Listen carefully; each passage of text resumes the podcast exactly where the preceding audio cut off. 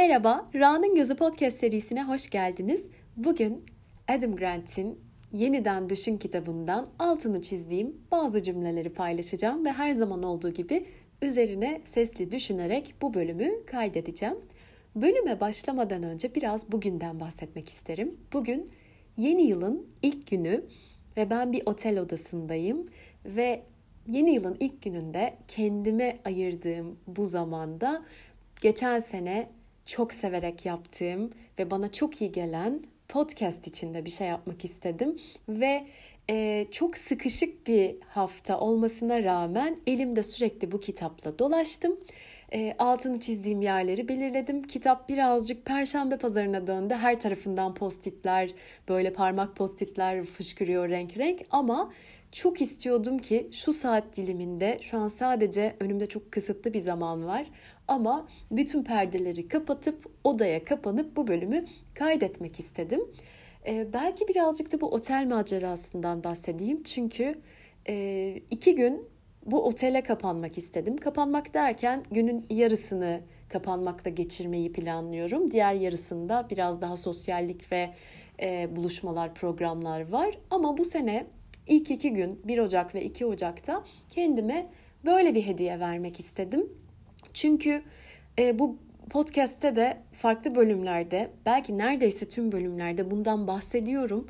Hayatımda da çok önemli bir yeri var. Kendime özel zaman ayırmak, bunun için kendime alanlar yaratmak, zamanlar yaratmak benim için çok kıymetli ve seneye de böyle başlamak istedim. Benim kapanmalarım ya da kendime zaman ayırmalarım hiçbir zaman e, böyle çok inziva şeklinde geçmiyor. Çünkü ben hayatı böyle iç içe biraz ondan biraz bundan şeklinde yaşamayı seviyorum. Doğrusu bu şeklinde söylemiyorum. Herkesin kendi oranı, kendi sepeti farklıdır. Bana bu şekilde çok güzel geliyor. O yüzden de bugün bu yayını kendimi kapattığım bu odadan yapıyorum. Bu yüzden de çok mutluyum.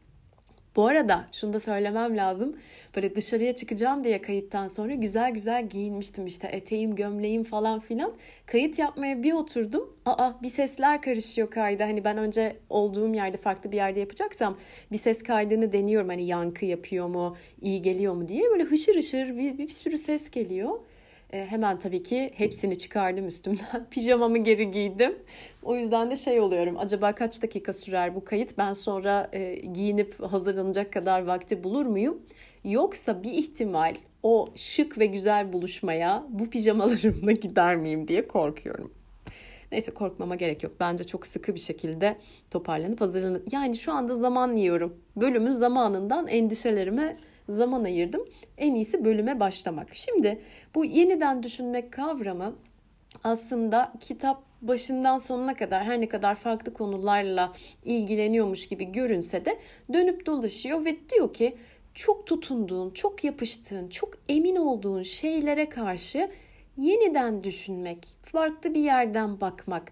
Acaba bu doğru olmasaydı nasıl olurdu? Ya da ben bunun karşıt görüşünde olsaydım nasıl yaklaşırdım gibi bakmak bize güzellikler, zenginlikler ve hatta başarı neredeyse de yani çok hedeflemek zorunda olmayalım onu ama bir miktar mutluluk da katıyor olabilir gibi bir bakışı var. Şimdi girişinde şöyle bir şey demiş. Zihinsel sağlamlığın ne anlama geldiğini düşündüğümüzde çoğumuzun aklına gelen ilk şey zeka olur. Ne kadar akıllıysanız o kadar zor soruları ve ayrıca bir o kadar da çabuk çözebileceksinizdir. Zeka geleneksel olarak düşünme ve öğrenme yetisi olarak görülür. Ne var ki çalkantılı dünyamızda bundan daha fazla etkili olabilecek bir başka bilişsel beceri daha bulunuyor. Yeniden düşünme ve öğrendiklerini unutabilme yetisi. Burada bence çok güzel açıklamış biz her zaman akıllı olmak, zeki olmak, işte yüksek IQ falan diye e, düşünüyor olabiliriz bazı durumlarda ama e, kitabın ilerleyen bölümlerinde de sıkça bahsediyor, örnekler veriyor çeşitli araştırmalardan, deneylerden. Yani bunun zekayla, bizim IQ'muzla, genel yetenek seviyemizle bir ilgisi yok. Durup kendi yaptıklarımızı, kendi gittiğimiz yolu sorgulamak ve ona başka bir yerden yaklaşmayı en azından denemek önemli. E, şimdi burada şeyden de bahsetmiş. e, hani bu öğrencilere testlerde, sınavlarda derler ya bir konuda işte ilk işaretlediğin doğrudur, değiştirme, ikincisi yanılgı olabilir gibi bir inanış var. E, o da bunun tam tersinin kanıtlandığı bir deneyden bahsediyor ve e, ilk yanıtlarına sıkı sıkıya bağlı kalmak yerine onları yeniden gözden geçirenlerin notları daha çok yükseliyormuş. Bunu da e, öğrencilerin silgi izlerini takip ederek yapmışlar. Yani bir şeyi silip başka bir yeri işaretlemişse onu o şekilde sayarak ilerlemişler ve burada şunun altını çizmiş. Notunuzu asıl yükselten yanıtınızı değiştirmeniz değil, onu değiştirip değiştirmeyeceğiniz üzerine düşünmenizdir diyor yeniden düşünmek kavramını zaten böyle açıklıyor. Yani biz mutlaka hani az önce verdiğim örnekler gibi sıkı sıkıya bağlı olduğumuz bir şeyi yeniden düşününce değiştirmek zorunda değiliz. Önemli olan şey acaba diyerek onu sorgulayabilmek ya da ben bunu neden böyle yapıyorum demek nereden geldi bu nasıl başladı şimdi hala aynı şartlar geçerli mi gibi birazcık bilim insanı gibi yaklaşmamızı öneriyor. Ama şöyle bir şey de söz konusu e, konu yeniden düşünmeye gelince genel olarak hepimiz direnç gösteriyoruz. Ve bunu da şöyle açıklamış. Kendimizi sorgulamak bizim için dünyayı daha öngörülemez hale getiriyor. Gerçeklerin değişmiş olabileceğini, bir zamanlar doğru olan şeylerin şimdi yanlış olabileceğini kabul etmemizi gerektiriyor. Derinden inanmakta olduğumuz bir şeyi yeniden gözden geçirmek bizi bize kendimizi sanki bir parçamızı yitiriyormuşuz gibi hissettirerek kimliklerimizi bile tehdit edebiliyor. E, bu evet çok e, derin ve geniş bir şey ama irili ufaklı konuları düşününce aslında hepsini aklımdan geçirdim. E, bu hani tuttuğun bir takım da olabilir, verdiğin bir karar da olabilir. Gitgide e, sana zarar veren bir davranışın, alışkanlığın da olabilir. Onları değiştirmeye genel olarak ilk yaklaşımımız, ilk denemelerimizde bir e, kendimize karşı bile bir direnç söz konusu oluyor. E, ve e, iş bilgi ve fikirlere geldiğini, geldiğinde elimizdekilere yapışmayı tercih ediyoruz diyor. Psikologlar buna tutunma ve donma diyorlarmış. İnanışlarımızın rahatını kuşkunun rahatsızlığına tercih ediyoruz ve böylelikle inançlarımızın esnekliğini kaybedip kemiklerimizden daha kırılgan hale gelmesine izin veriyoruz. Yani onlara dokunmada başıma ne gelirse gelsin gibi bir durumumuz söz konusu. Bunları kendimize kötülemek için mi söylüyor? Hayır. Ya da ben bunları bu yüzden mi tekrar ediyorum? Hayır. Ama bunun bilgisinin bile bizde olması yani böyle bir şey var ve ben bazı konulara böyle yapıyor olabilirim, böyle bakıyor olabilirim bilgisi bile bize yardımcı olabilir. Mesela bu bilgiyi de reddetmemek. Yok ya öyle şey olur mu demeden bu bilgiyi bizim böyle içimize almamız da kıymetli diye düşünüyorum. Ve geldik yine bu konunun zekayla alakasız alakasız demeyeceğim aslında. Bizim düşündüğümüz, genelin düşündüğü gibi değil. Çünkü bir bölüm var. En zekiler en ağır yanılır diye başlık atmış ve diyor ki araştırmalar gösteriyor ki bir zeka testinde aldığınız puan ne kadar yüksekse klişelere inanmaya da o kadar yatkınsınız demek oluyor. Çünkü örüntüleri tanımada daha hızlısınız. Yani hani genel yetenek testlerine böyle bir, e, bir üniversiteye, liseye giriş sınavlarındaki bazı soruları hatırlayın. Böyle bir seri verirlerdi. Sonraki X'in yerine ne gelecek? Hangi sayı gelecek? Hangi şekil gelecek? IQ'su en yüksek olanlar bunu en hızlı cevaplayanlar oluyor. Neden? Orada bir örüntü var. Hemen seriyi o zaman şöyle bir kuralla gidiyor. Buraya da 3 gelecek. O zaman buraya da üçgen gelecek diye hemen kuruyorsun. Şimdi senin beynin bunlara çok odaklandığı zaman ne oluyor? E, yani e, daha böyle inandığın, daha düz giden, daha somut, sağlam gördüğün şeylere daha çok yaklaşıyorsun. Yani çok uçtan düşünmek, çok o kutunun dışına çıkmak, kuralların dışında gezinmek, belirsizliğe doğru yol almak seni rahatsız ediyor. Güvenliğini belki böyle çok bizim ilkel beynimizi de rahatsız eden bir şey. O yüzden yani zeki olmak bunun için yeterli olmuyor. Bunun yanı sıra bazen ayağımıza da dolanıyor olabilir bizim o IQ'muz. Ve işte sayıları hesaplamada ne kadar iyiyseniz kendi görüşlerinizle çelişen örüntülerin analizinde de o kadar çok yanılıyorsunuz diyerek de notunu düşmüş buraya. Ee, bir de şu örüntüyü tetikleyen iki tane ön yargıdan bahsediyor. Bir tanesi doğrulama ön yargısı.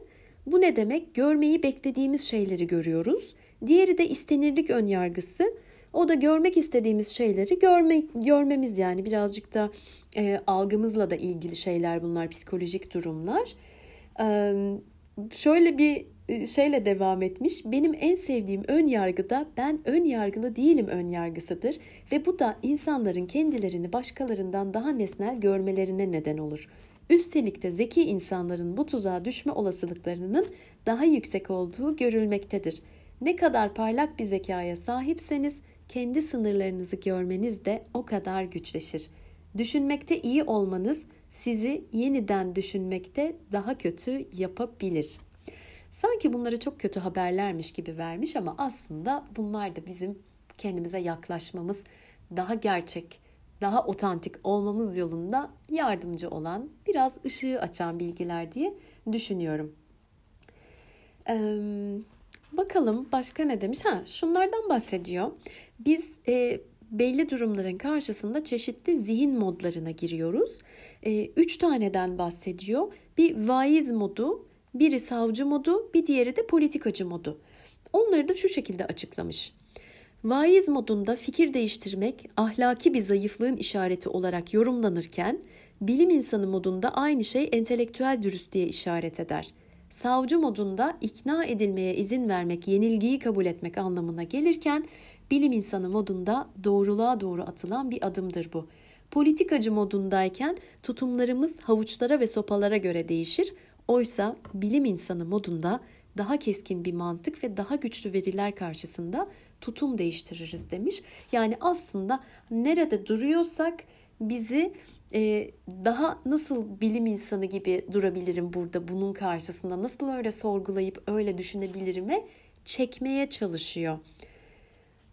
Evet şimdi bakalım her yerden post çıkıyor dediğim gibi o yüzden doğru yerleri açmaya çalışıyorum.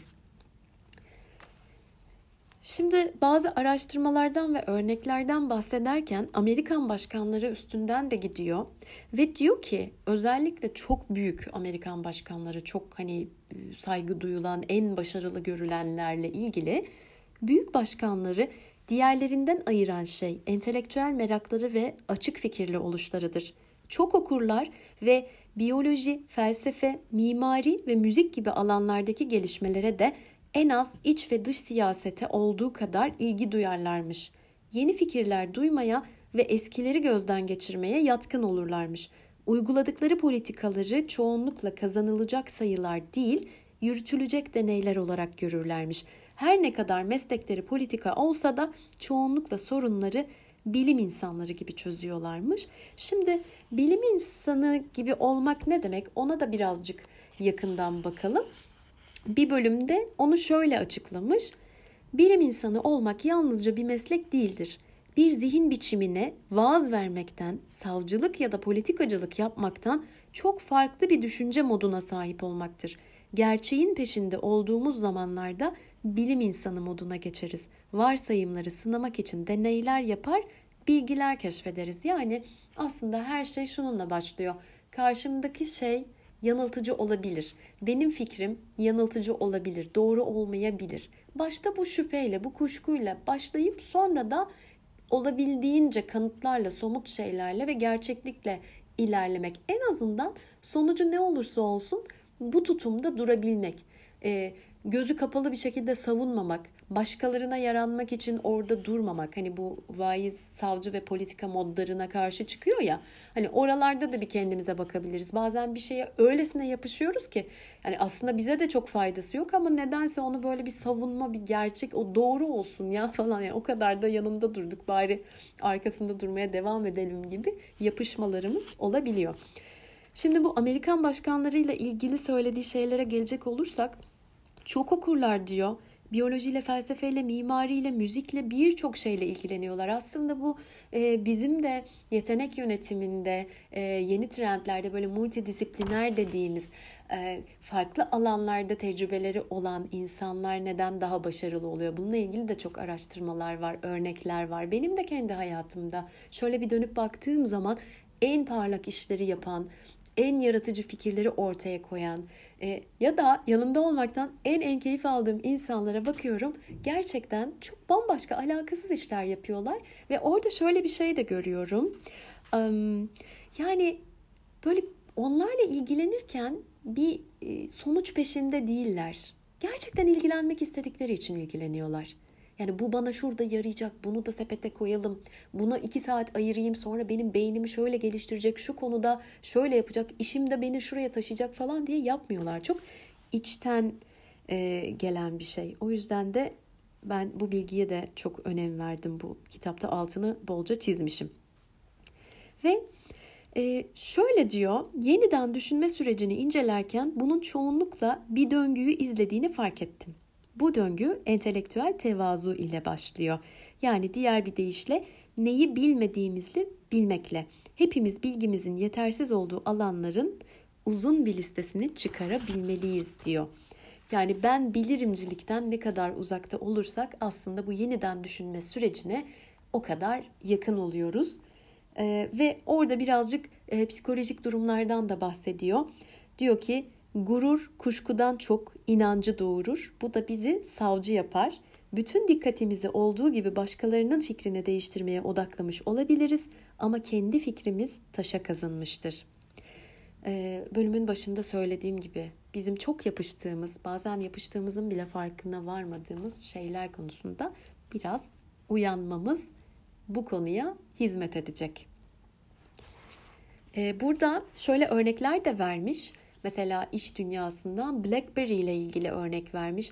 Ee, BlackBerry e, vakasını anlatmış uzun uzun. Ben çok uzun anlatmayacağım ama e, onun e, onu bulan, ortaya çıkaran ve aynı zamanda o şirketin başında olan bir Mike var. Mike Lazaridis ve hani her ne kadar ilk çıkardığı ürün çok güzel bir buluş olarak Özellikle de ben de hatırlıyorum BlackBerry kullanıyordum ben de. E, çok güzeldi, çok iyiydi falan filan ama e, sonrasında onun bir e, o gurur, yapışkan bir gurur ve ondan sonra asla dışarıdaki gerçekleri, zamanın getirdiklerini, teknolojideki e, ilerlemeyi ve e, tüketicilerin işte e, müşterilerin kullanım alışkanlıklarının nereye doğru gittiğini asla kabul etmemesi ve kendisini buna karşı kapatmasıyla birlikte nasıl oldu da işte Apple önüne e, geçti gitti ve artık BlackBerry diye bir şey tarihe karıştı gibi bir hikaye var.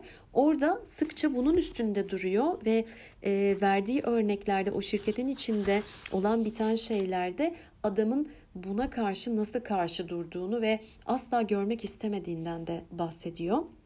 Aynı şekilde e, Apple'dan da Steve Jobs'tan da örnekler veriyor. Orada da e, iPod çok revaçtayken onların böyle en güzel minik ürünüyken e, ekip sürekli telefon yapsak, telefon yapalım, içinde iPod olan telefon yapalım diye Steve Jobs'un kapısını çalıyor ama e, başta çok büyük bir dirençle karşılaşıyorlar ama diyor ki e, Jobs'un neyi bilmediğini bil, e, bilmediğine ikna etmeyi denemiş ekip ve onu inançlarından kuşku duymaya çağırmışlar.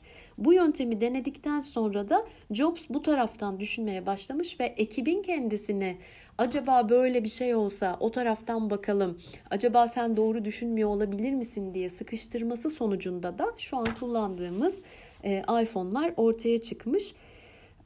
Bir de burada şöyle bir şey vermiş bilgi diyor ki araştırmalar insanlar değişime karşı direndiklerinde değişmeden kalı değişmeden kalacak şeyleri vurgulamanın işleri kolaylaştırabildiğini gösteriyor demiş. Yani e, bu Jobs'un ekibi de e, telefon için iPhone için şöyle bir şey demişler yani ee, hani biz bir te- Jobs çünkü onlara şey diye karşı çıkıyor. Biz bir telefon firması değiliz. Telekomünikasyonda ne işimiz var bizim falan diye onlarla uğraşmak istemiyorum gibi şeyler söylüyormuş. Bunlar da diyormuş ki ya biz onu yapsak da yapmasak da biz bir bilgisayar şirketi olarak hayata devam edeceğiz. Yani bir tane iPhone ürünümüz olursa e, yani bu bunu değiştirmeyecek.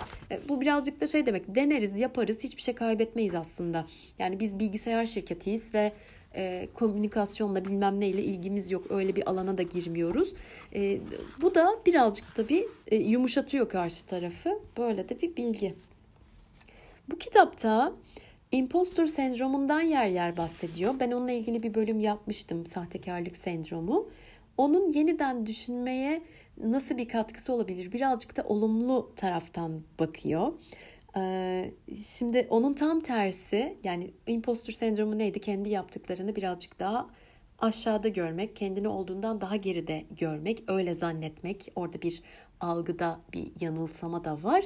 Bunun tam tersi olan şey de koltuğunda oturan oyuncu oyun kurucu sendromu. Yani kenarda oturuyorsun, oynayanlara bakıp bakıp yani yanlış oynuyorlar. Doğrusu şu, en iyisi bu, ben daha iyi bilirim falan demek. İkisinin arasında tabii dengede bir yerde durmak önemli.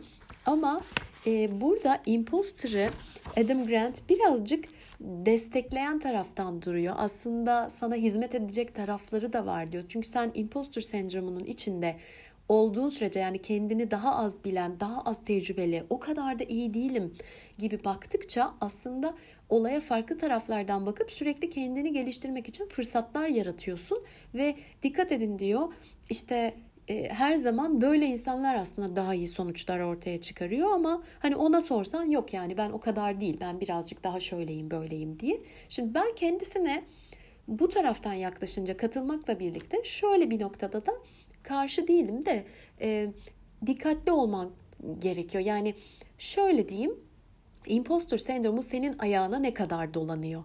Yani sen az önce verdiğim örneklerdeki gibi yok ya ben o kadar değil ben birazcık yani yok 90 değil ben olsa olsa 70'lik falan gibi bir oranda durup çalışmaya, gelişmeye devam edip sahneye çıkıp yani sahne dediğim yaptığın iş her neyse onun işte aktif bir şekilde yürütüp sonuca ulaştırıp gidiyorsan okey Adam Grant'in söylediği gibi yani sen belki daha önlemler alarak kendini daha çok geliştirip hazırlayarak aman şimdi ben o kadar iyi değilim üstüne daha çok çalışayım diyerek gidiyor olabilirsin. Ama impostor sendromun çok yüksek bir seviyedeyse sen bu çalışmaları falan yapamayacak kadar kendini iyice geri çekip yani ben yok öyle değilim ben öyle değilim deyip kendini dondurabilirsin. Orada birazcık kişisel gözlem ve senin nerede durduğun çok önemli. Yani ayağına ne kadar dolanıyor bence önemli soru bu. Şöyle bir araştırma sonucundan bahsetmiş. Bir araştırmaya göre duygusal zeka testinde en düşük puanları alan kişilerin becerilerini kendi gözlerinde büyütme olasılıkları bir yana aldıkları sonucu yanlış ya da önemsiz olarak görüp de hiçe sayma olasılıkları da yine en yüksektir ve bu durumda da rehberliğe ya da kendilerini geliştirmeye gerek duyma olasılıkları en düşük olacaktır. Burada şöyle bir örnek vermek zorundayım. Bazı projelerde ve koçluklarda kullandığımız çok sevdiğim bir envanter var ve gerçekten duygusal zeka tarafı o envanterde çok düşük çıkan bazı insanlarla bu konuşmaları e, yapmışlığım vardır. Yani direkt şöyle bile söylenmiştir bana. Yani Rasen bu testin bu bölümü var ama yani hani çok gereksiz zaten. Hani IQ olmazsa hiçbir şey olmaz. Duygusal zekayı ben ne yapacağım falan gibi. E, ben de küçük bir gülümsemeyle onlara alan tanıyıp iyice dinledikten sonra bu kitapta yazan bazı fikirleri onlarla açıkça paylaşıyorum. Ama ben bu kitaptan önce de paylaşıyordum. Adam Grant yani şu anda çok üstüne alınmana gerek yok. Ama sen de güzel toparlamışsın. Adama laf söylemeden duramıyorum ben ya.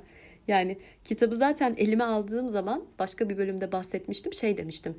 Kesin yine 150 sayfada yazılacak şeyi bu yine 400 sayfada anlatmış. Neyse. Evet. Şimdi ben adam hakkında konuşmadan kitabından cümleler okumaya devam edeyim. Şimdi e, bu aptal dağının zirvesinde kalmak diyor az önce bahsettiğim duruma. Yani hiçbir şey görmüyorsun. işte kendindeki eksiklikleri falan farkında değilsin. Farkında olmamak bir tarafa onlar önemsiz konularmış gibi bakıyorsun. Bunu tabii en uç noktasından düşününce böyle bir sonuca ulaşıyor. Ve diyor ki orada mahsur kalmanın tek şifası e, tevazudur. Düzenli olarak tevazu dozu alırsan e, böyle bir tevazu sahibi olursan o zirvede mahsur kalmazsın. Ama onunla ilgili de e, bazı korkuları var insanların diyor. Diyor ki çoğu insan özgüveni bir tahterevalli şeklinde hayal eder. Biraz aşırıya kaçtığımızda kibre doğru kayarız. Fazlasını yitirdiğimizde ise sünepe oluruz. Tevazu konusundaki korkumuz da budur zaten. Sonunda kendi gözümüzdeki değerimizi yitirmekten korkarız diyor. Ee, ve bunu sözcüğün köküne giderek de açıklamak istemiş. Diyor ki tevazu genellikle yanlış anlaşılıyor. Anlamı özgüven eksikliği değil çünkü. Sözcüğün Latince köklerinden biri topraktan anlamına geliyor. Yani İngilizce'deki aslında humility sözcüğünden kastediyor burada. Türkçe'ye çevirince birazcık e, kökü farklı. Yani ayağımızın yere basması, kusurlu ve yanılabilir olduğumuzun farkında olmak anlamına geliyor. Yani eğer ki bunu bir böyle daha loser olmak, daha aşağıda olmak, sünepe olmak, bilmem ne olmak gibi de algılarımız varsa burada bir ayarlama yapalım, ona göre ayarlayalım diye gözünüzü açın diyor. Ve şöyle açıklamış. Güçlü yanlarımıza ve stratejilerimizin doğruluğuna büsbütün inandığımızda kibir gözlerimizi kör eder. Bu iki unsurun ikisine de inancımızın olmadığı bir durumda kuşkudan felç oluruz. Doğru yöntemi bildiğimiz ama onu uygulayabilme yetimizden emin olmadığımızda aşağılık kompleksi bizi yiyip bitirebilir. Elde etmeye çalışacağımız şey özgüvenli bir tevazu olmalıdır. Bir yandan yeterliliğimize güvenirken öte yandan da doğru çözümü bulamamış olabileceğimizi hatta belki de yanlış sorunla uğraşmakta bile olabileceğimizi takdir edebilmektir. Bu durum bize eski bildiklerimizi yeniden gözden geçirecek kadar kuşku ve yeni yaklaşımlar arayacak kadar özgüven verecektir. Herhalde hayatın formülünü bu kısma yazmış kitapta. Devamına evet yine bir sürü yere post-it koymuşum. O yüzden burada bitireyim falan demeyeceğim. Ee, bayağı post-it koymuşum. Ben bu durumda e, üstümü değişip o yemeğe yetişemeyebilirim ve bu kaydı yaparken telefonu uçak modunda tutuyorum. Bölümü de yarıda kesmek istemiyorum. Şu anda sosyal hayatım bayağı darbe alma ihtimaline karşı bilmiyorum. Neyse vardır bir hayır. Sonuçta kendime ait bir otel odam var. En kötü dönüp buraya tekrar sığınırım. Belki bir bölüm daha çekerim. Neyse Rasel'in geri dön. Ve güzel bir haber vereyim. Özgüvenli tevazu öğret öğretilebilecek bir şeydir diyor. Yani öğrenilebilecek ve öğretilebilecek bir şey. Bir deneyde öğrenciler kendimizden emin olmaktansa bilmediklerimizi kabul etmenin yararları üzerine kısa bir makale okuduktan sonra zayıf oldukları bir alanda fazladan yardım isteme olasılıkları %65'ten 85'e fırlamıştır diyor. Yani aslında bu konseptleri de anlatmasının bir sebebi var. Sen bunu bir bilgi olarak aldığında bile acaba dediğinde kendine şöyle bir dönüp baktığında onu değiştirebiliyorsun ve bu çok güzel, çok umut verici bir şey. Hmm. Evet, şimdi e, birazcık yine şeyden bahsetmiş. Bu koltuğunda oturan oyun kurucu sendromuyla sahtekar sendromu da karşılaştıra karşılaştıra gitmiş ve e, mesela bir tane şeyden bahsediyor. Bir deneyden bahsediyor e, öğrencilerle ilgili. E, bir öğrenci grubunda diyor ki bir hafta öncesinde öğrenciler ben aslında herkesin düşündüğü kadar yetkin değilim ya da benim için önemli olan insanlar beni olduğumdan daha becerikli sanıyorlar. Türünden sahtekarlık düşüncelerine ne sıklıkta kapıldıkları hakkında bir ankete katılmışlar. Kendilerini sahtekar olarak tanımlayanların teşhislerinde diğerlerinden daha fazla yanılmadıkları görülmüş. Üstelik bu öğrenciler hastaya karşı davranış biçimlerinde diğerlerinden belirgin biçimde daha özenliymiş e, tıp öğrencileri bu bahsettikleri. Bu öğrencilerin empatisi yüksek, saygılı ve profesyonel oldukları ve hem soru sormakta hem de bilgi paylaşmakta daha etkili oldukları sonucuna varılmış. Ama az önce söylediğim gibi yani bu kanıtlı çalışmalar olmasına rağmen gidin e, impostor sendromunun o sahtekar sendromunun dibine vurun demiyor. Ama onu bir avantaja çevirebiliriz. Yani kurtulmak zorunda olduğumuz bir şey gibi değil.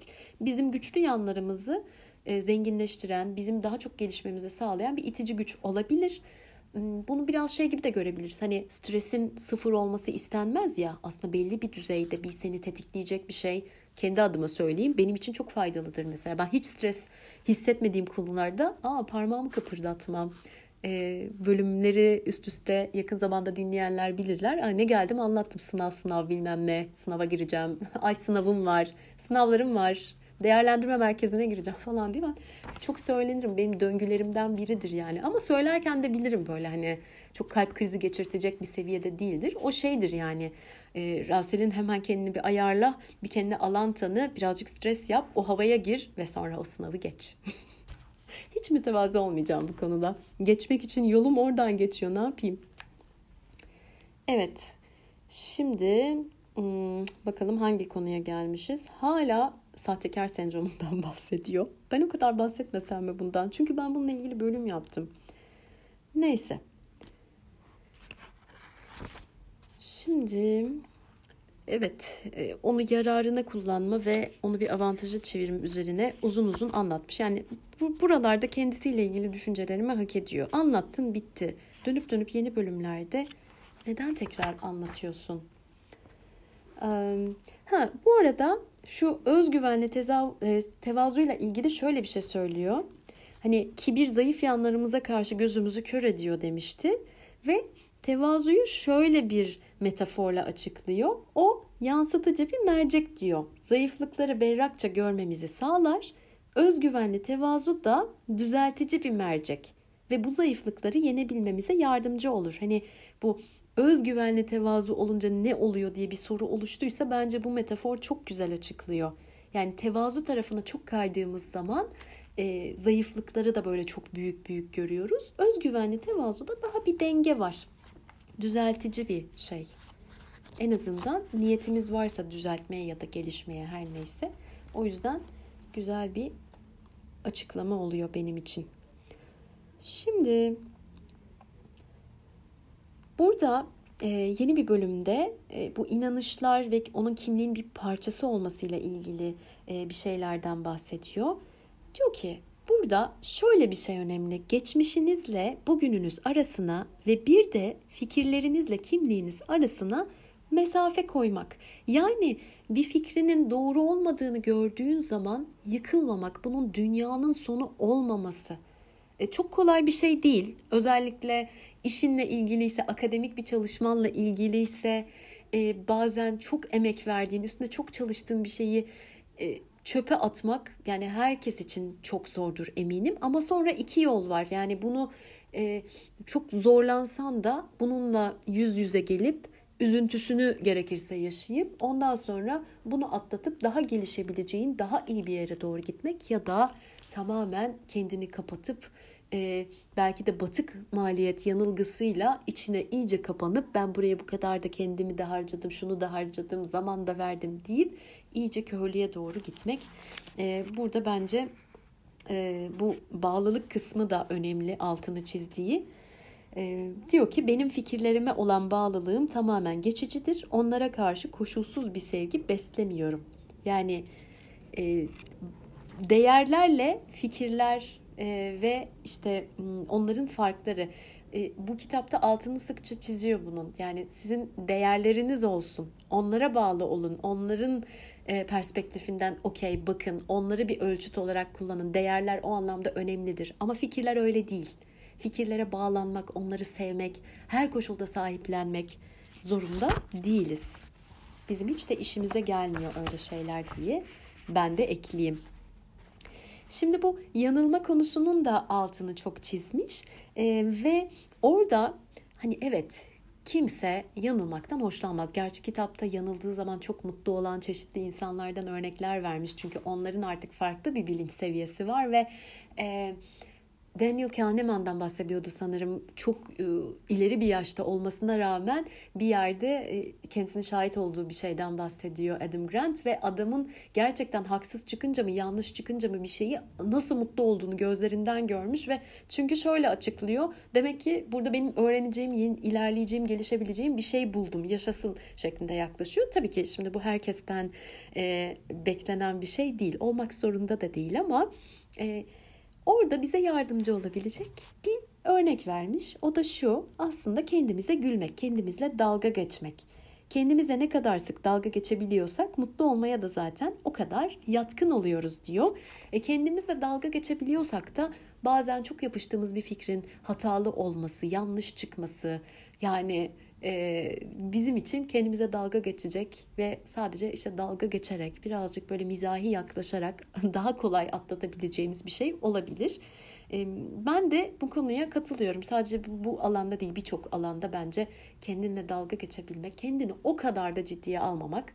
Zaten kendini o kadar ciddiye almayınca hiçbir şey ve hiç kimseyi de o kadar ciddiye almıyorsun. Dünya çok daha kolay ve yaşanılabilir bir yere dönüşüyor bence.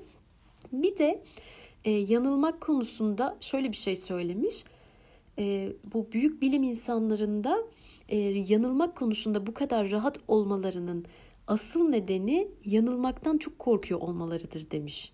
Yani onları başkalarından ayıran şey zaman ufkudur. Onlar uzun vadede olsa bile doğru yanıta erişmekte kararlıdır ve bunun kısa vadede tökezlemeye, geri dönmeye ya da yol değiştirmeye açık olmalarını gerektiğini bilirler. Yani ben en sonunda en güzeline, en doğrusuna, e, en yanlış olmayanına ulaşmak için 85 kere yanılabilirim o yolda. O süper rahat. Ben bunu satın aldım gerçekten. E, buradan yakın arkadaşlarıma da duyurulur. Ben bunu çok güzel referans göstere göstere size neler neler anlatırım şu yeni yılda. 2022'nin ilk kararlarından ki bu sene böyle kararlar falan yazmadım ama yani şu andan itibaren yazılıyor olabilir. Ee, şekerim şimdi ben burada yanıldım ama en sonunda en doğruyu bulacağım. Evet hazırlanın arkadaşlar. Bakıyorum şimdi e, gereksiz şeyleri tekrar etmeden ilerlemeye çalışacağım. Neden? Çünkü daha giyinip yetişeceğim bir yemek var. Şimdi burada bir anne babalar ve çocuklarla ilgili bir bölüm var ki bence çok kıymetli bir bölüm. Çünkü orada aslında çatışmanın normalliğinden ve ne kadar sağlıklı olduğundan bahsediyor. Ama herkesin zihnindeki çatışma anlayışı farklı tabii ki. E, diyor ki Çatışmanın olmaması uyumu değil, umursal, umursamazlığı gösterir. İlişki çatışmasının yıkıcı etki taşımasının bir nedeni yeniden düşünmeye engel oluşturmasıdır. Herhangi bir sürtüşme kişisel ve duygusal bir hal aldığında kendi görüşlerinizden başkasına tahammülü olmayan kendinden emin vaizlere, karşı tarafa garez besleyen taraflı savcılara ya da kendi tarafından gelmeyen her türlü görüşü dinlemeden geri çeviren dar kafalı politikacılara dönüşürüz demiş. Ve bu anne baba çocuk ve o ortamdaki çatışmalarla ilgili de şöyle söylüyor. Önemli olan ebeveynlerin ne sıklıkta değil, birbirlerine karşı ne kadar saygıyla tartıştıklarıdır. Ebeveynleri yapıcı biçimde tartışan çocuklar ilkokulda kendilerini daha güvenli bir çevrede hissetmekte ve birkaç yıl içinde de sınıf arkadaşlarına karşı daha fazla merhamet ve yardımseverlik göstermektedirler demiş ve geleceğin yaratıcı kişisi hiç de uyum içinde bulunmayan, bolca sarsıntılı olan ailelerden çıkar. Ebeveynler birbirlerine karşı fiziksel ya da sözel şiddet uygulamazlar ama çatışmadan da çekinmezler. Çocuklarına göze görünüp ses çıkarmamalarını öğütlemek yerine onları haklarını korumak için seslerini yükseltmeye yüreklendirirler demiş. Bence gerçekten çok çok çok kıymetli bir bilgi bu. Yani aslında o başta söylediği şey de hiç çatışma olmaması da o kadar iyi bir şey değil. Ee, sonraki bölümde de hmm, beni yakından ilgilendiren bir uyum ve uyumsuzluk konusundan bahsediyor. Ee, şimdi ikisini iki uç olarak görürsek işte hmm, aşırı uyumluluk ve aşırı uyumsuzluk iki tane uç ortasında bir yerlerde yine buluşuyoruz. Genelde oralarda bir yerde oluyoruz. Zaten hiçbir şeyin iki tane ucunda olmak çok iyi bir şey değil. Ve e, burada uyumlu ya da uyumsuz olarak açıklarsak şöyle söylüyor. Uyumsuz insanlar genellikle daha eleştirel, kuşkucu, zorlayıcı olurlar. Benzerlerine göre mühendis ya da hukukçu olma olasılıkları daha fazladır diyor. Burada olasılıklar daha fazla diyor ama her meslekte e, vardır yani uyumlusu da uyumsuzu da. E, bununla ilgili de bazı vaka örnekleri vermiş çeşitli alanlardan. Ve uyumlu insanlar için de şunu demiş. Uyumlu insanlardan harika bir manevi destek ağı çıkar. Bizi yüreklendirmeye, bizim için tezahürat yapmaya can atarlar. Oysa yeniden düşünmek bundan daha farklı bir ağ gerektirir. bir zorlayıcı ağ. Bize kör noktalarımızı göstererek zayıflıklarımızı aşmamıza yardımcı olacaklarına güvendiğimiz insanlar. İdeal olarak bir zorlayıcı ağın üyelerinin uyumsuz kişiler olması gerekir. Çünkü onlar işlerin her zaman yapıla geldiği biçimleri sorgulamaktan ve yeniden düşünmemiz için bizi sorumlu tutmaktan korkmazlar. Ee, sonra da bu arada tabii ki yani uyumsuzları da bu konuda öne çıkarıyor. Yeniden düşünme konusunda o ağda uyumsuz insanların olması önemli. Ama uyumsuz insanlarla birlikte olmak, onlarla çalışmak o kadar da kolay değil. Ee, ve şey diye de altını çizmiş uyumsuz insanları dizginlemek de her zaman kolay olmaz. Şimdi bu benim için neden önemli dedim. Bir hani uyum zekası da vardır. Oradan da bakabiliriz bu konuya. Ee, son dönemlerdeki çabalarımı ve aldığım sonuçları e, göz önünde de bulunduruyorum. Çok azımsamıyorum. Gerçekten kendi üstümde de bu konuda çabam var. E, çeşitli gruplarda birlikte çalıştığım insanların da şahitliğinde ve onlardan aldığım geri bildirimlerle de bunu söyleyebilirim altını çize çize. Ama arkadaşlar yani fabrika ayarlarına bakacak olursak ben gerçekten uyum zekası çok düşük bir insanım. E, uyum konusunda gerçekten zamanında çok çok çok daha fazla zorlanmış bir insanım. Hala da böyle çok normal, çok uyumlu olarak tanımlanabilecek bir insan değilim. Ama bir coachimin de söylediği gibi çok iyi normal taklidi yapıyorum. İşte bu duygusal zekayı ne yapacağız, o ne işimize yarayacak diyen insanlara da buradan cevap olsun. Ben hayatta şu noktada tutunabiliyorsam gerçekten çok faydası var. Neyse şimdi ben kendimi böyle şeye yatırmayayım masaya. Ee, bunu şunun için örnek verdim. Ee, ben de bazı grupların, bazı insanların, bazı girişimlerin bu uyumsuz a dedikleri şeyin içinde yer verdikleri insanım. Bir şey yaptıkları zaman e, düzenli olarak toplanıp hani e, çok emin oldukları, çok harika tamam artık bu hazır dedikleri bir şeyi eleştiren grubun içindeyim. Çünkü bendeki o uyumsuzluktan faydalanmak istiyorlar o tarafta. Çünkü e, yani o işin daha iyi olması ve görünmeyen bir şeyin görülmesi hazır zaten öyle bakan bir insan var e, gibi bir yaklaşımla ben de o gruplarda çok severek yer alıyorum. Ama dediğim gibi yani iki uçta olmak da iyi değil. Yani aşırı uyum da iyi değil. Aşırı uyumsuzluk da iyi değil. Ben söylediğim gibi içimden yükselen daha uyumsuz, daha ters durma noktalarında artık birazcık daha hani büyüdüğüm de için hani artık olgun ve yetişkin bir insan olduğum için e, buralara birazcık daha yaklaşmış durumdayım. Ayağına da dolanabilir. Bu yeniden düşünme ya da farklı konularda hizmet de edebilir. Oraya bir bakmak lazım. Burada birazcık şeyi de önemsiyor. Yani etrafınızda her zaman çok böyle Aa, harika diyen, çok güzel olmuş diyen, e, seni böyle gaza getiren, alkışlayan insanlar olursa şey BlackBerry örneğinde de ona benzer şeyler var. Adam bir süre sonra etrafında hep böyle insanlar tutmaya başlamış. E, bu böyle üst yönetimde olan, şirketlerin başında olan, e, çok güçlü, çok zeki insanların da başına gelen bir şey. Bir süre sonra e, farklı şeyler duymak istemedikleri için, çok yapışmak istedikleri için bazı şeylere o uyumsuzları etraflarında tutmazlar. Bazıları da bunun farkında olarak uyumsuzlarla e, ne pahasına olursa olsun ilişkiye devam ederler. E, ve Adam Grant de aslında e, kendine böyle bir ağ kuruyormuş. Yani kitap yazarken zorlayıcı ağ oluşturmayı severim diyor. E, beni en incelikli biçimde eleştirebilecek kişileri seçerek onlardan yazdığım her bir bölümü yerin dibine sokmalarını isterim demiş.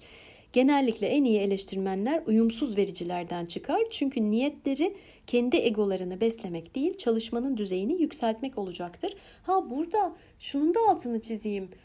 Uyumsuz deyince hani bu alıcılar, vericiler gibi de e, orada da bahsetmiştim. Hani verici deyince hemen bir profil oluşuyor, alıcı deyince hemen bir profil. Öyle bir şey yok. Yani uyumsuzlar böyle ters, negatif, olumsuz insanlar değil. Yani öyle olsa en başta kendime uyumsuz demem. Ben öyle bir insan değilim. Ama yani tersinden bakmak ve yani e, neden bu iş olmaz e, tarafından sorusundan bakınca binlerce şey söyleyebilirim. Şimdi onu ayıralım. Yani uyum zekası ya da işte uyum uyumsuzlukla o yaklaşım üslup falan bambaşka şeyler. Şimdi kendimi burada uyumsuz bir pislikmiş gibi anlatmışım gibi olmasın. Olmaz zaten ya. Zaten beni bilen biliyor. Dinleyen dinleyerek biliyor yani. Neyse. İşte bu adam da uyumsuzları seviyor.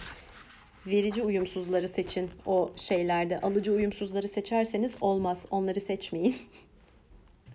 Şimdi bir de e, bu yeniden düşünmeye yine çok katkısı olacak bir kuşbaşı e, etkisinden bahsediyor. Bu da aslında astronotlarla ilgili verdiği bir örnekten. Dünyadan uzaklaştıkça e, aslında her şeyin ne kadar küçüldüğünü, ufaldığını, dertlerin, konuların, ülkelerin, gündemlerin ne kadar yani aslında olmadığını fark eden ve farklı bir ruh haline giren astronotlardan örnek veriyor. Ve e, uzay mekiği komutanı Jeff Ashby'ın e, şeyinden bahsediyor.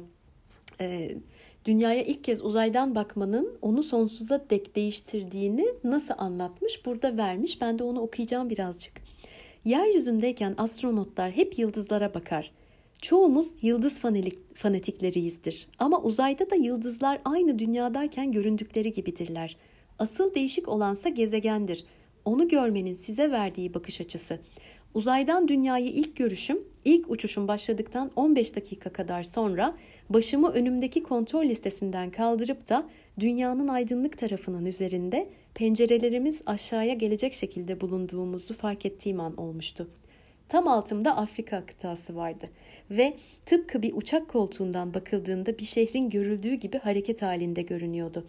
90 dakika içinde bütün gezegenin çevresinde döndüğünüz zaman atmosferin o ince mavi kemerini fark ediyorsunuz. Bütün bir insan soyunun içinde yaşamakta olduğu o küçük katmanın ne kadar kırılgan göründüğünü fark ettiğiniz zaman gezegenin bir ucunda bulunan bir kimseyle diğer ucundaki bir diğerinin arasındaki bağlantıyı uzaydan rahatlıkla seçebiliyorsunuz. Gözünüzün önünde hiçbir sınır bulunmuyor. Hepimiz tek ve ortak bir katmanın içinde yaşıyormuşuz gibi görünüyor diye bence muhteşem anlatmış. İşte bu makro bakış, mikro bakış dediğimiz şey evet şu anda hepimiz keşke o anlatırken o deneyimi uzayda yaşasak ben çok isterdim. E, muhtemelen farklı bir enerji ve ruh haline de giriyoruz ama belki de oraya gitmek için yani bu noktaya ulaşmak için zihinsel açıdan oraya kadar gitmeye gerek yok. E, bu bunu hatırlamak bile çok önemli. Gözlerini kapatıp bu az önce okuduğum şeyi hayal etmek ben okurken bile oraya gittim geldim gibi hissettim. Hani mikroya çok daldığımız zaman hani bu yönetimde de vardır ya iş hayatında hani çok mikro yönetim yapmayın işte şöyle böyle yani lazım olduğu zaman yapacağız tabii ki müdahale edeceğiz çözeceğiz edeceğiz falan ama her zaman o e, makro bakışı da elde tutmak. Bu bizim yaşadığımız duygusal bir konu da olabilir. Günlük yaşadığımız bir sıkıntı da olabilir. Çok stratejik büyük bir şey de olabilir. O makrodan uzaklaşınca tabii hiçlik denizinde boğulma tehlikesini de göz önünde bulundurarak yani böyle çok anlamı da kaybetmeyeceğiz. Yani her şey boş, hiçbir şey yok bilmem ne falan. Onlar işimize yaramaz da yani o kadar da büyük değil yani o kadar da önemli değil ve her şey geçici bakışı bizi rahatlatabilir. Bir de e, bir iletişim tarafından şöyle e, şeylerin de altını çizmiş. Biz bazı şeylere, bazı gruplara tamamen karşı olabiliyoruz. Nefretle yaklaşabiliriz. Ee, işte onlar şöyle, bunlar böyle, bu ırkçılıkta da böyle, holiganlıkta da böyle, başka başka fikirlerde, politikada, siyasi görüşlerde de böyle. Uzaktan uzağa atıp tutmak çok kolay diyor. Oradan nefreti büyütmek, nefret etmek, e, karşı durmak, onlarla asla işte şunu yapmayız, bunu yapmayız demek. Ama o insanlarla yüz yüze fiziksel olarak karşı karşıya durduğun zaman gözlerinin içine bakarak onları konuşmak o kadar da kolay değil. Hani bu sosyal medya için falan da söylenir ya. Herkes böyle atıyor, tutuyor, yorumlar yazıyor. Hele ki farklı isimler, nickler altında çok kolay atıp tutmak. Ama o insanı karşına aldığın zaman, gözlerinin içine baktığın zaman yani o kadar kolay olmuyor. Yani şimdi ben kendimi düşünüyorum. Ee, biri bana çok rahat podcast için başka bir şey için çok atıp tutarak bir mail atabilir. Ama aynı kişi şu an karşıma gelse, gözlerimin içine baksa, böyle gözlerimin içine baka baka bakalım hangi tonda, hangi üslupta o söylediklerini söyleyebilir. Gerçi şimdi kendimi de ayrı tutacağım. Bana e, çok şükür ki hep güzel şeyler geliyor diyerek evet yeni yıla oldukça şımarık başladığımı buradan gösterebilirim. Ama sanırım verdiğim örnek için önemli bir şey oldu. Birinin de öyle gözlerinin içine baka baka çok sert, kötü, oradan buradan atıp tutarak konuşmak yani insani bir şey değil zaten. Gerek yok. Evet geldik yine az önce bahsettiğim duygusal zeka ile ilgili kısma. Burada bence çok güzel bir orta yol bulmuş. Tatlı, güzel, işe yarar, pratik. Diyor ki, duygusal zekanın anlamlı bir şey olup olmadığını tartışmak yerine ne zaman daha çok ya da daha az etkili olduğunu açıklayan olumsallıklar üstünde durmamız gerekiyor. Yani bu açıdan bakıldığında duygusal zekanın duygularla çalışmayı gerektiren işlerde daha yararlı olduğu, buna karşılık duyguların merkezi rol oynamadığı işlerde ise fazla etkili olmadığı ve hatta zararlı bile olabildiği anlaşılıyor demiş. Eğer emlakçılık, müşteri hizmetleri temsilciliği ya da danışmanlık gibi bir işte çalışıyorsanız duyguları algılamakta, anlamakta ve yönetmekte becerikli olmanız müşterilerinizin sorunlarını daha iyi anlayarak onlara yardımcı olmanızı kolaylaştırıyor diyor. Burada e, emlakçılık, danışmanlık falan diye bahsetmiş ama tabii ki tahmin edersiniz çok daha geniş yani çok yüzlerce e, örneği var. Duygusal zekanın gerçekten ihtiyaç olduğu ve eksikliğinin de çok büyük sorunlar yaşatabileceği meslekler var. Benim mesleğim de bunlardan bir tanesi. Yani ben duygusal zekam çok düşük biri olarak bu e, işlerden hiçbirini yapamam yani. Ne danışmanlık yaparım, ne eğitmenlik yaparım, ne koçluk yaparım, ne mentorluk yapabilirim. Yani bir insanın karşısında oturup onun hayatına dokunmak, onunla iletişim kurmak, o güveni sağlamak kesinlikle o duygusal tarafı e, dışarıda bırakarak olamaz, imkansız. Ama şöyle bir de ekliyor. Tamirci ya da muhasebeciyseniz duygusal bir deha olmanız çok fazla yarar getirmeyeceği gibi dikkatinizin dağılmasına da yol açabilecektir. Eğer göreviniz arabamı onarmak ya da vergilerimi düzenlemekse duygularımla çok da fazla ilgilenmemenizi tercih ederim diyor. Bence burada Adam Grant birazcık da kişisel tercihlerinden yana durmuş. Ee, ben ne bileyim duygusal zekası yüksek bir finansçının, bir bankacının e, işte ne bileyim çok da zararlı olacağını açıkçası düşünmüyorum ama şuna katılıyorum yani hani duygusal zekası yük, çok yüksek olmayan bir IT'ci işte finansçı e, işinde kullanmıyor ve duygusal zekası düşük diye o işi etkilenmeyecek. Ama nerede etkilenecek aslında ben de şimdi düşündükçe düşünüyorum. Yani yaptığı iş etkilenmeyecek. Belki tamir ettiği araba, geliştirdiği application falan etkilenmeyecek ama onu yaparken diğer insanlarla bir arada ortak iş yapacaksa destek alamayabilir, e, ne bileyim yatırım alamayabilir. Başka başka şeyler var. Yani duygusal zekayı da o kadar kapının önüne koymayalım. Evet ben katılıyorum. Böyle her şeyde inanılmaz yüksek olması gerekmiyor. Hatta böyle çok çok yüksek ve empatiler bilmem neler böyle tavan yapıyorsa ayağına da dolanabilir yani. Burada söylediği gibi dikkatini dağıtıp başka taraflara çok takılabilirsin. O da aslında yine fark ettikten sonra müdahale edilebilecek bir şey. Ve geldik şu başarı konusuna. Diyor ki bu okulda sürekli A alan mükemmeliyetçi öğrenciler daha sonra hayatta çok zorlanıyor. Ben de bunu Instagram'da paylaşıp C iyidir gençler diyerek paylaşmıştım. Kendi öğrenciliğime de referans vererek yani C gayet iyi bir not hatta böyle sen C olsun ama ne olacak hatta D olsun benim olsun gibi benim bir lafım vardı. Zaten o rahatlıkla girince B oluyor A oluyor başka şeyler de oluyor. Sen o rahatlıkla alıyorsun o notları. En azından diyorsun ki C için çalıştım A aldım. Bence şey daha zarar verici. A plus almak için çalışıyorsun çalışıyorsun çalışıyorsun. İşte A eksi alıyorsun. Neydi o? BA alıyorsun. Tam notların şeyini de unuttum. Bence o daha zarar verici. Yani yüzlük çalışırken 95 alırsam ben yani ağlarım. Ama mesela 70 bana yetiyor. 70'lik çalıştım deyip 85 alınsam çok çok mutlu olurum. Evet şimdi öğrenciler için çok güzel bir bölüm yaptım. 70'lik çalışın 85 alınca çok mutlu olun ama sonra 70'lik çalıştım 85 alamadım diye bana gelirseniz e, benim uyumsuz zekamın cevaplarına da hazır olun. Çünkü hiç acımadan sebebini size çat diye söylerim.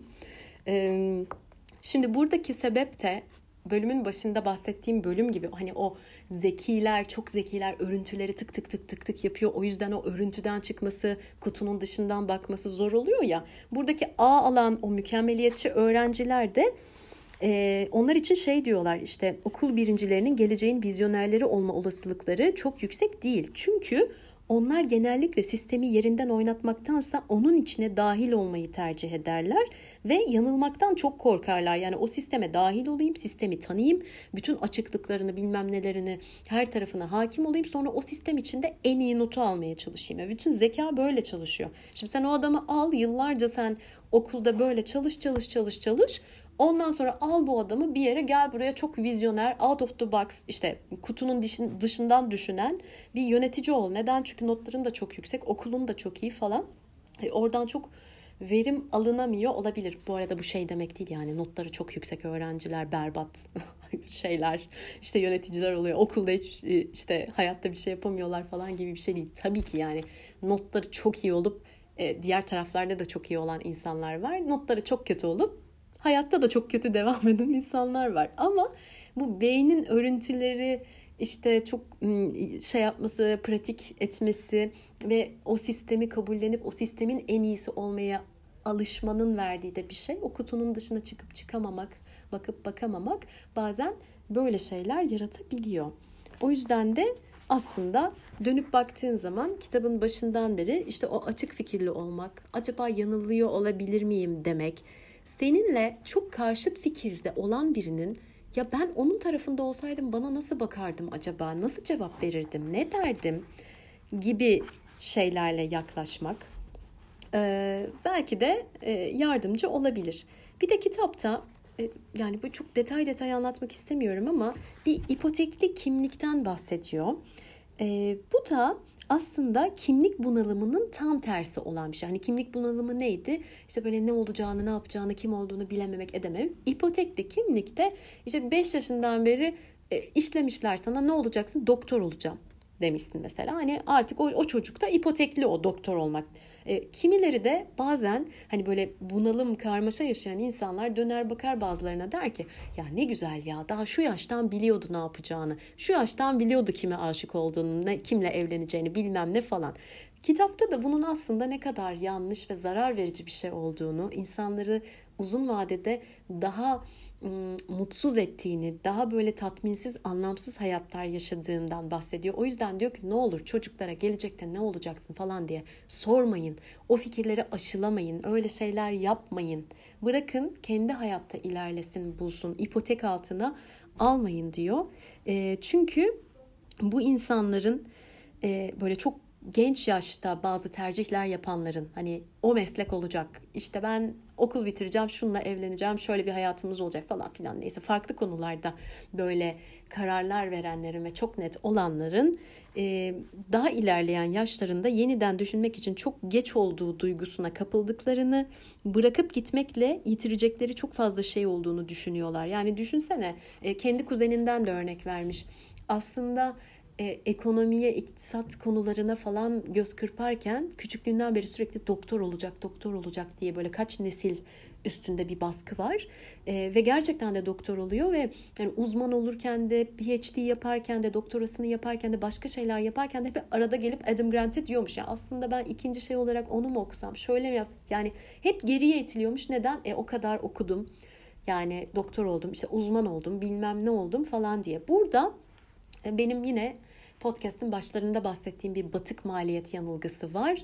Ee, biz bir şeye artık bize hizmet etmese bile çok zaman, para, emek yatırmışsak oradan kolay kolay çıkamıyoruz. Yani gemi batıyor ama diyoruz ki yok ya ben çok para verdim buna işte çok bilmem ne yaptım falan. Ama gemi batıyor ama olsun olsun yani burada kalmaya devam edeceğim diyor. O yüzden kendimizde de bununla ilgili yakaladığımız en azından yüzleşmeye cesaret bulduğumuz şeyler söz konusu olduğunda ister mesleki ister ekonomik ister ilişkisel e, yani bunun da tek çıkar yolu bununla yüzleşmek ve önemli olan bugüne kadar harcamış olduğun şeyin boşa gitmesi değil önünde 3 yıl mı var 5 yıl mı var 40 yıl mı var onun da boşa gitmemesi diye iddialı bir e, ama bence de çok doğru ve çok şifalı bir e, gidişattan bahsediyor. Evet ben yani çok detaylarına inersem bir saat daha bölüm yapacağım ve sosyal hayatım yara alacak. Bunu da istemiyorum her ne kadar uyum uyumsuzluk atıp tuttum falan ama yani şu anda sevdiğim bir kişi söz konusu. Kendisi çok tatlı bir adamdır ama yine de yani bunu göze alamıyorum. Çünkü şu anda telefonum da uçak modunda. Diyerek ben bu yeniden düşünme bölümünü burada bitiriyorum ve gidip hazırlanıp hayata karışıyorum. Çünkü kendime ayırdığım zamanında böylelikle sonuna geldik. O zaman sonraki bölümlerde görüşmek üzere. Hoşçakalın.